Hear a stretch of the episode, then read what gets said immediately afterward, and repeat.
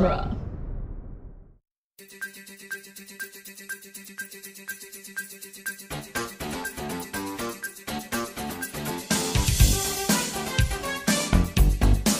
Hi, everyone. Welcome to Teenage Mutant Ninja Turtles Minute, the daily podcast where we are talking about the 1991 live-action Turtles movie, one minute at a time. I am your host, Scott Tofty, with me again for minute 45 here. Is it Friday? I think it's Friday. Why the hell not? With me, as always, Chris O'Connor. Hey. Rachel Gatlin. Hello.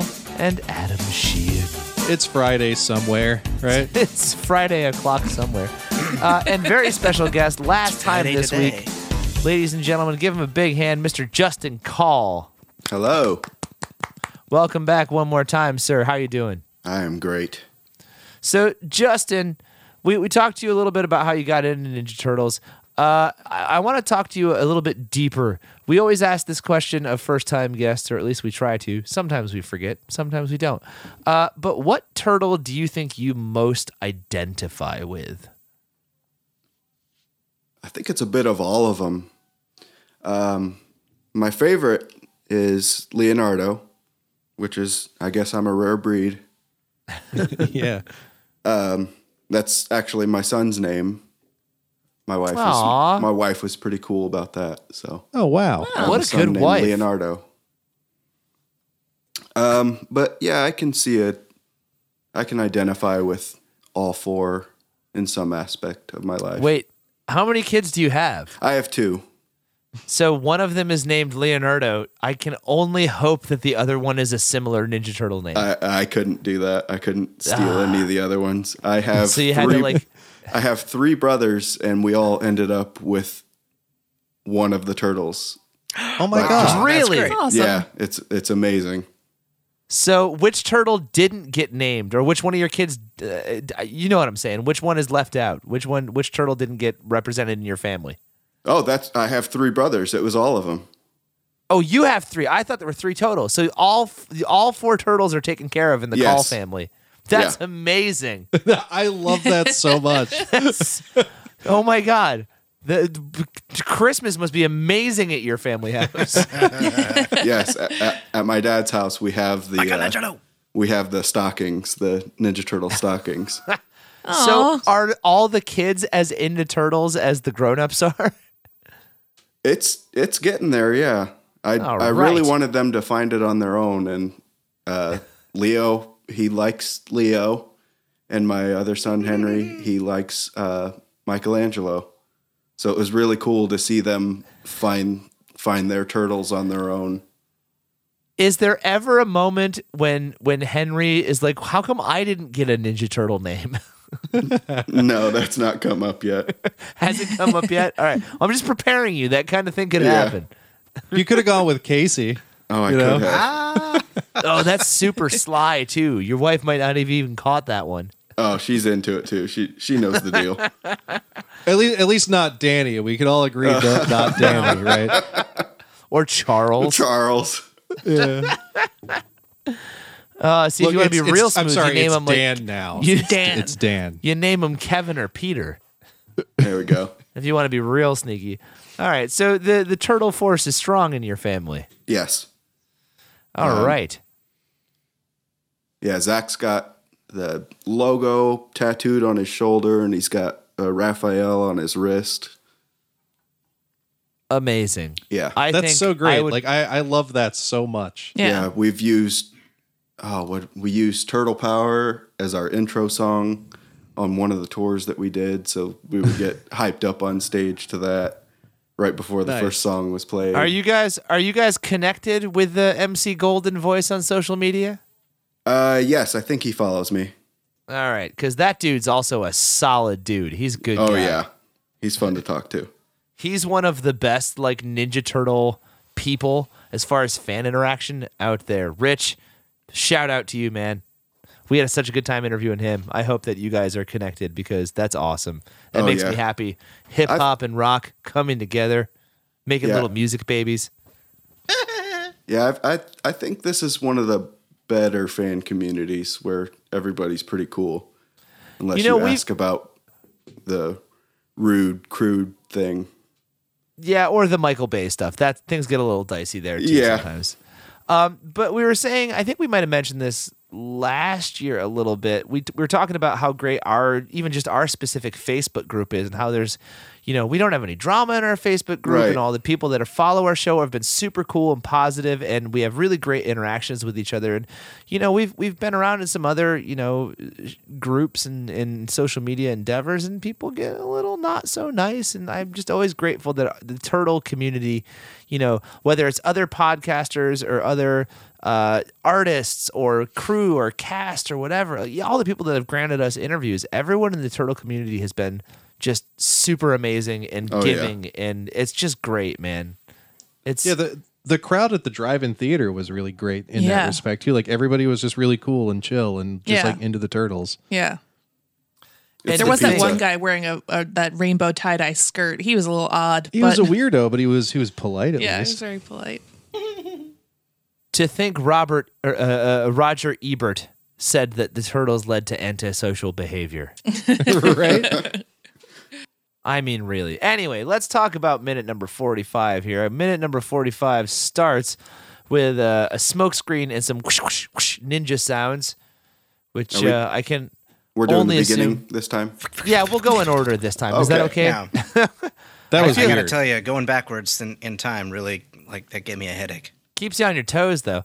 And the minute ends with Raphael pulling Kino over for a little pep talk. So, smoke bomb. We talked about the smoke bomb. We can see a little bit of a turtley silhouette sneaking in behind the smoke here at the beginning of this minute. And we hear some whooshes and some wah, and just the ever so slight jingle of some muted jingle bells. And then when the smoke clears, there's Kino holding all the jingle bells. Eric Trump stops the stopwatch, and Kino's got all of them off the mannequin. He's so earnest and adorable and innocent, as though he didn't just cheat. But even Kino looks surprised, like, oh, I guess I did it. I love all of the swooshing and swashing around, because it's like, if you make one sound, you're out. It's like, whoosh, whoosh, whoosh, whoosh, whoosh, whoosh, whoosh, whoosh, whoosh. It's like, this is why ninjas don't wear corduroy. Because they wouldn't be able to sneak up on anybody. Yeah. It's not the stealthiest of moves. However, the bells don't really ring, so I guess points? Yeah, points. I mean, the whoosh-whoosh sound is very small. People don't hear the whoosh-whoosh. Yeah, I think that's more for us to let us know that there's something happening. Because if there was no sound during that scene, it would just be really weird. It would be boring, yeah. It wouldn't let you know. It wouldn't let the audience know that something had happened. That Raphael had stepped in and was helpful. I enjoy the reaction of all the Foot Clan members. Which, by the way, I'm looking at the frame 19 seconds into this shot. Eric Trump Jr. here is like looking very impressed. Like, whoa, he did it. Also, I'm a little stoned. But all of the foot soldiers. There was something in that ball. All of the foot soldiers behind him look like they are 40 years old or more. He's making this face where, like, his mouth is remaining unimpressed, but everything above his mouth is impressed. He's got some serious forehead ridges. It's weird. He's got this quick smirk that is, like, just for, like, 2 frames. He does it so quickly, like, oh, don't show any emotion. I like this kid. He's like me, only smaller. Do you think he feels threatened? Yeah, probably. Yeah, maybe. He'd be like, oh, no, he's going to take my alpha ninja spot. He's like, I only managed to get 2 of the bells. Yeah, that is kind of a funny thing. It's like, how many bells do you actually need to get to pass? Is this like the Kobayashi Maru where it's an unwinnable scenario? It would have been great if it panned out and he was eating an apple. Like, like just to make it look easy. I do hope there's more of them. Oh God, that is forever in my headcanon now. We see the quick shot of Raphael, speaking of the apple, as he's cheering Kino on from the space between boards, and then we go into our James Bond training montage here, our little out in the yard sequence where is he cheering Kino on, or is he congratulating himself?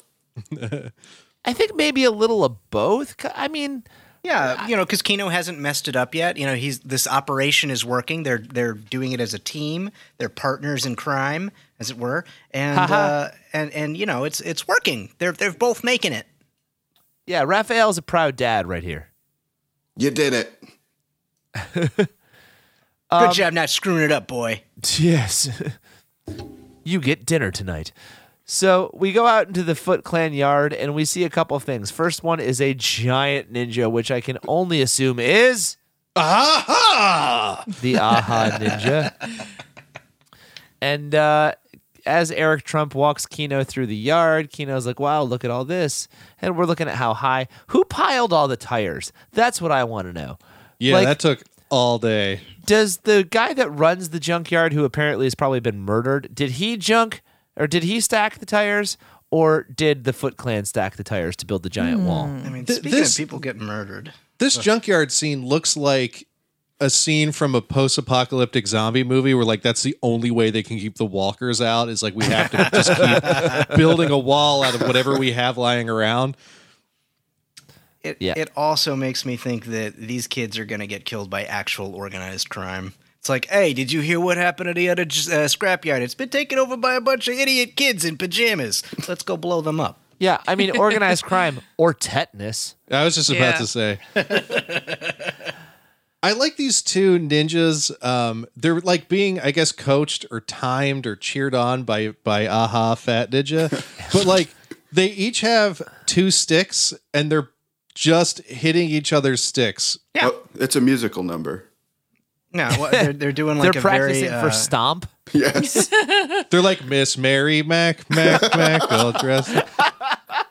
Yeah, they're doing like a really simple stick flow drill, and where it's like you give and take, and it's like it's a pattern. Like there are a number of sort of exercising patterns where you do things back and forth, and they look cool, and they're like good to sort of get a use of the motions. But when you're doing it back and forth with a partner, it's like it's just an exercise. They're not fighting. So it has a useful application in martial arts, is what you're saying. Yeah, as far as a training drill. Yeah, it's a drill to go back and forth with someone else and sort of give and take and get used to the motions and the feel of hitting something and of impacting something with a stick in your hand. So based on the fact that this is the drill they're doing, we can assume that these particular ninjas are inexperienced, that they're beginners. I mean, that's a pretty simple, like, you know, drill, but even people who are really good will still do that same kind of drill. All right. I see what you're putting down.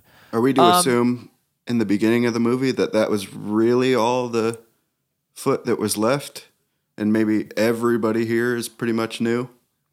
Yeah, and you know, as far as like everybody being new, it kind of looks like Kino's the only one that they brought over. Their seamstress was really busy. Yeah, it's like, wait, does everybody who's been invited to the junkyard have to do as well as Kino? Yeah, where do they get all these jammies? Like, is there some sort of factory downtown? The Century catalog. The ninja store? Yeah, like a uniform catalog that like also sells waitress uniforms and stuff. I mean, it's Brooklyn. You can get anything. Yeah, but I feel like that's the best way to... There's probably a miserable sweatshop somewhere in the city. Yeah, but it's like if you want to find the Foot Clan, you have to follow the money. You have to figure out where they're getting their jammies and then just stake the place out. I want to put this out there. They're in Brooklyn. We clearly saw them on the Brooklyn side of the East River. And my only question about this location is, how the heck does Raphael get to Brooklyn unnoticed? Does he just walk the subway tunnels? Is he riding on top of a subway? Like, he's got that Humphrey Bogart costume. Because that's a long subway. To get from Manhattan to Brooklyn, just walking the tunnels, that's a bit of a hike, man. And to not get run over by a train? No, I think he just takes the train. He has his trench coat. Yeah, I mean, it's New York. Maybe no one gives him a second look. Maybe he has a big curly beard that he also wears. I mean, there was a part in the first movie where that's true. Is it Raph who runs in front of the taxi? Yeah. Yeah. And the guy's like, what was that? It was a giant turtle. Some kind of big turtle and a trench coat. You going to LaGuardia? Yeah, they don't care. Yeah, no. I feel like if I was on the New York subway and I was sitting next to Raph, I would spend the entire ride trying not to look at him. Like just what don't look sort at of him. A terrible accident was he in? Don't look at him. He's people always stare at him. He probably doesn't. Now I feel like I look like I'm trying not to look at him. Maybe I could glance at him. No, that was worse. I hate it when that happens on the subway. Like somebody's on there and there is, you know, something like that, and you just like it. I shouldn't. Oh, damn it. That's why I wear sunglasses on the subway, so I can people watch without being creepy, or possibly by being more creepy. I want to ask: is it just me? Or does Raphael and, frankly, everything look awful in daylight in this scene? Because I feel like the daylight does not lend itself to particularly realistic depictions of giant mutant turtles. Yeah, you're not getting away with anything in this lighting. No.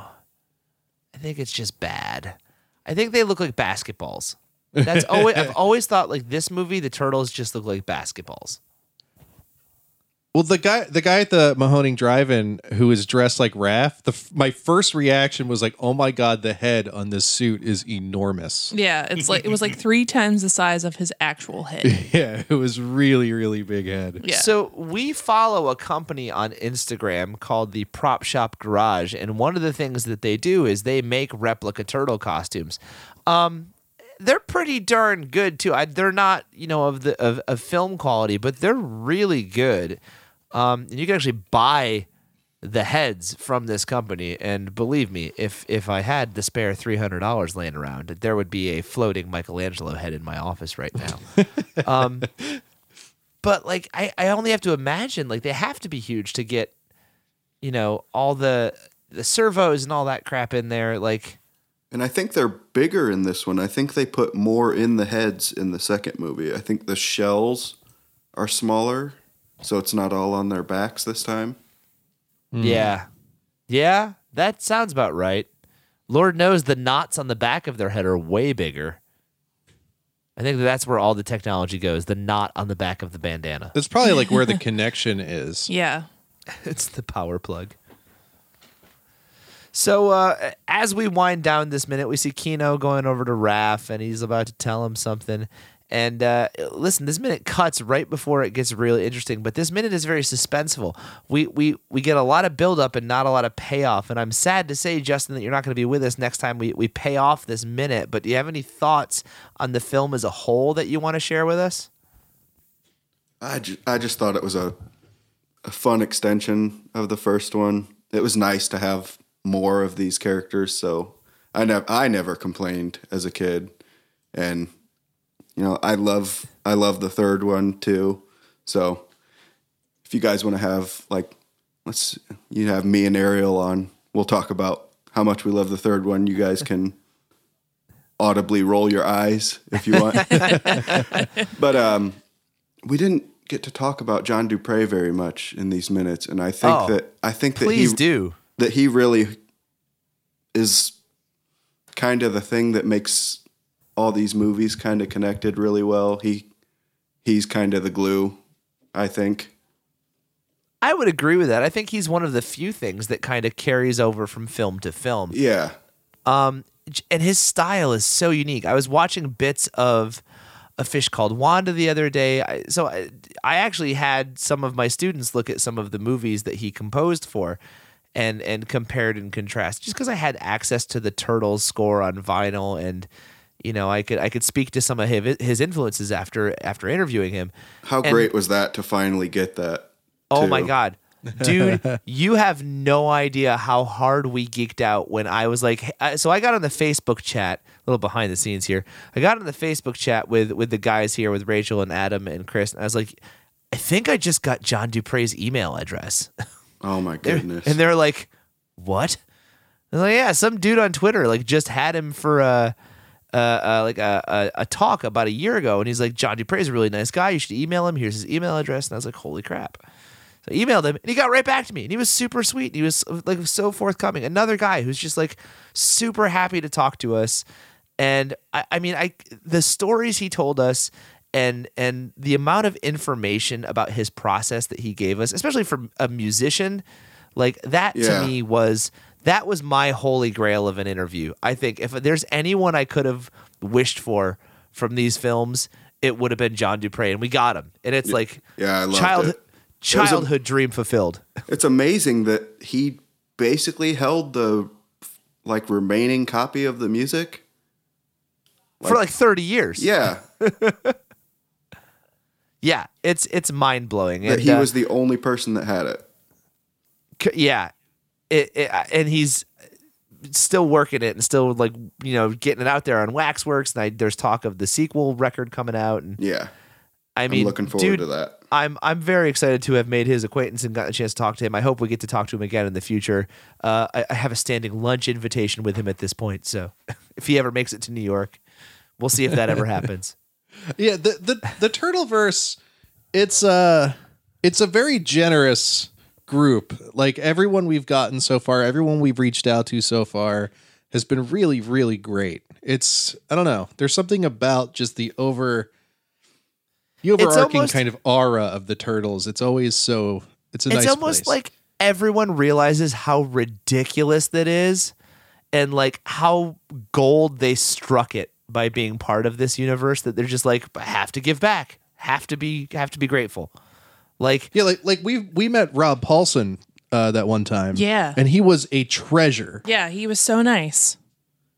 Yeah. We've been lucky. And I think hopefully we'll continue to get lucky with the people that we talk to, including, Justin, guys like you, who we never would have interacted with had it not been for Ninja Turtles, guys like Ralph and Crystal Beth and all the other guests we've had on our show who we wouldn't have had really the opportunity to talk to without this medium. Turtles has brought a whole world of people to our doorstep, and cue the sappy music, but we're really grateful for all the people that we've talked to and all the new friends we've made, all the other Turtles podcasters and et cetera, et cetera. So maybe the real mutation was the friends we made along the way.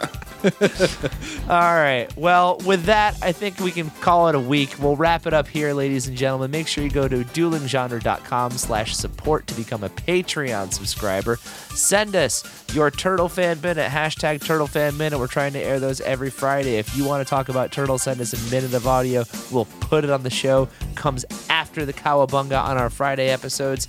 Make sure you check out Justin at Justin Call on all the social media places. Check out his band Downstate. Watch him on WWE as they play the theme music for The Miz and Zack Ryder and all those other guys we love.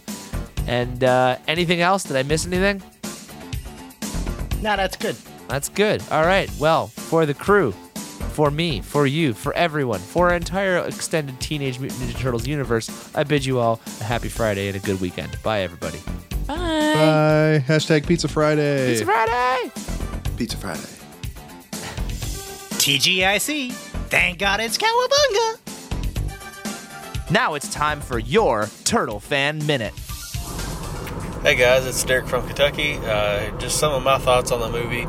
It was the only movie I seen in theaters as a kid of the original three. I loved the movie. It was my favorite movie when I was a kid. And it really solidified Donatello as my favorite Turtles. And Donnie's always been my guy. You guys have mentioned his beak in this movie. In the first movie, he had a really bad overbite, and in this movie, he has a really bad underbite, and that's always annoyed me. I'm glad we didn't get Bebop and Rocksteady. I'm glad we had gotten Tokka and Rahzar for some new characters. And in the earlier season, you guys talked about what a ham Donatello was. I was wondering if you guys had seen the interview with Barbara Walters that they did to promote this movie. Donatello totally hogged the spotlight. Even Barbara Walters told the other Turtles, he's a little bit much, isn't he? And then he does this bit where he cries at the end, and like none of the other Turtles sell it. They all look annoyed. I always thought that was interesting. Anyway, thank you guys for what you do. Thanks.